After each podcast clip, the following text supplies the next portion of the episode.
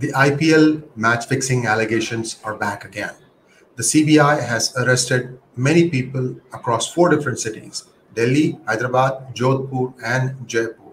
These are all Hawala agents, and they said that they were getting instructions from a Pakistani bookie. His name is Wakas Malik, and that this happened in the 2019 IPL season.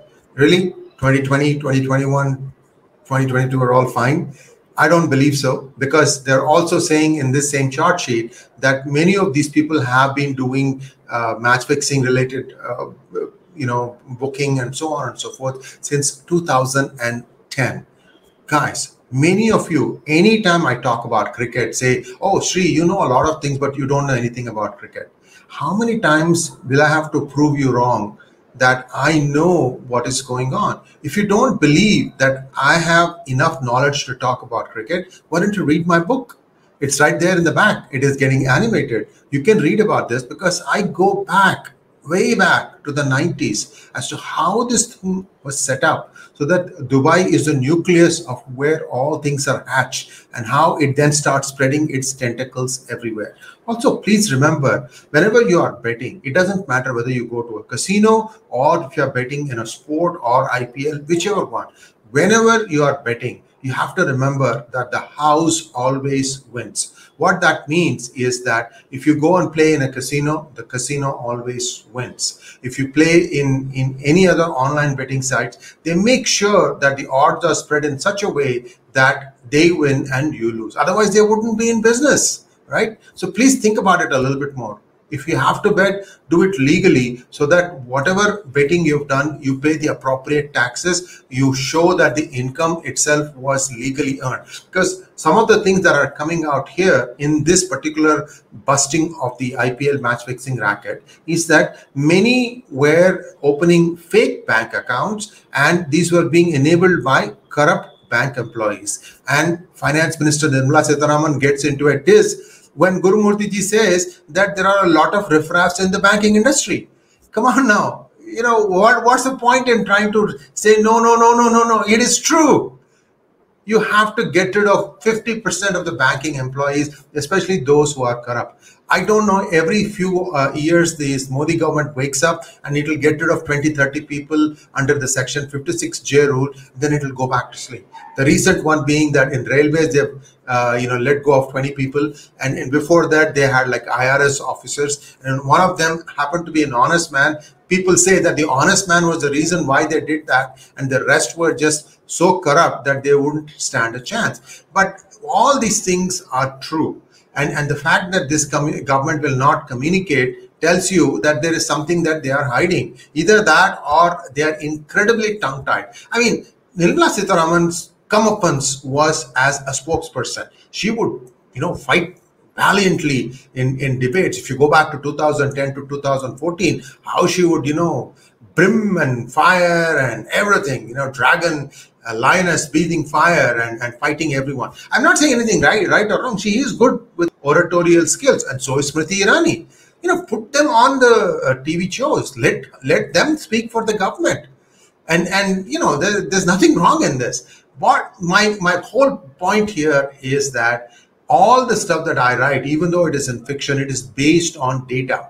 And this data is very hard. You just have to know where to look. And also, India as a rule, you need to stop thinking about or single person heroes for everything. Don't have this hero personality cult. That's wrong. Cricket is a game played by 11 players, and it's the better team that wins, not a better player. It may be once in a while that might happen, but doesn't happen every time, which is why Australia always is a team to beat. Understand this, please. I mean, all I'm trying to say is to try and help you develop some critical thinking skills, have originality of thought, and be able to come up with an informed decision. Don't go by what you read in newspapers or in Reddit or Facebook or any other place. You have to look at multiple viewpoints. Then you come and make your own conclusions. Don't take any person's word for it, but look at who is consistently right. That is a more important thing. If a certain site is consistently right about something, then clearly they have got some data based on which they are coming up with their conclusion. So that's what I'm trying to say. Now, what is going to happen in IPL? Nothing. Why? Because now BJP, the party with a difference, what has the Home Minister done? He has put his son in a position of extremely important power. Why is he doing that? And also people say that he has also got investments in the new team, that is Gujarat something, Gujarat Titans or something like that. So no surprises if they win this IPL, because these are all, you know, mojo things. My team won. And how many times did Mumbai Indians will come from a no-hope place and then come back and win because it was Mr. Ambani's team? I mean, all these are nonsense, guys. This is not cricket being played for the sake of cricket. There are lots of things going on. Things are not apparent to you. Look at this season. There were a couple of, you know, verdicts that were way off, way one-sided. And 26 runs conceded by Jansen, one of the best fast bowlers, left-handers. Go and look at that over, that final over, and you will know what I mean. My point here is that this thing is a tamasha. This is not something like a real game. Don't waste your time looking at that. You can pick up all the highlights, and that's 10 minutes of your investment rather than the 3.5 hours. And then you agonize over it before and after. He could have, would have, what happened if this was caught, what if, you know, when there is a spectacle going on, there is no point in wasting time looking at it in even more greater depth, and then also getting emotional over it, fighting with one of your friends who happens to be, you know, rooting for another team. The whole thing is a facade. It's a whole. So how long and how much more proof do you need for this? Anyway, this is just my take. If somebody proves me wrong, I'm happy to be proved wrong. However, from Hansie Cronje to Azaruddin to now, this is going on. And that list of 13 that was put out by the COA and given to the Supreme Court judge, where is that?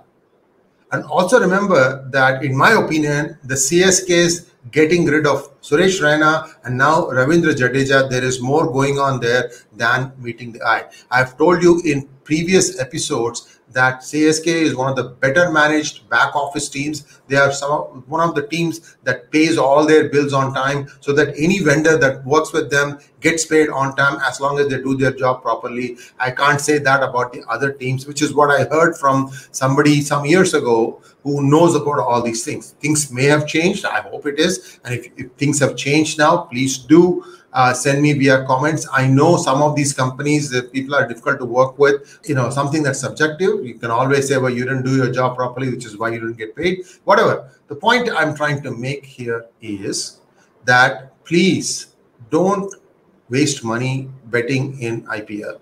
And if the Indian government legalizes betting, then it also will need to make sure that, for example, cell phone conversations of all the players and anybody associated with them, their girlfriends, significant others, wives, whatever, everything is on the up and up. They should be able to say, okay, this is the conversation I had. They should, at a short notice, they should be able to give up their phone and say, okay, you can listen to it, whatever you want, I'm clean. But that's not going to happen. As everything else, India will again put, you know, cover it up and then catch a few people, throw them in jail. These are the ones who can't defend themselves or the ones who don't have political mojo, political backing, and they'll go and do their time, and then life will continue. I do believe that match fixing is rampant. It's not just in IPL, it is also in other games also. However, IPL is a pure manifestation of this because of the amount of money involved and because of the hype generated around it. The other premier leagues in other countries are not doing that well.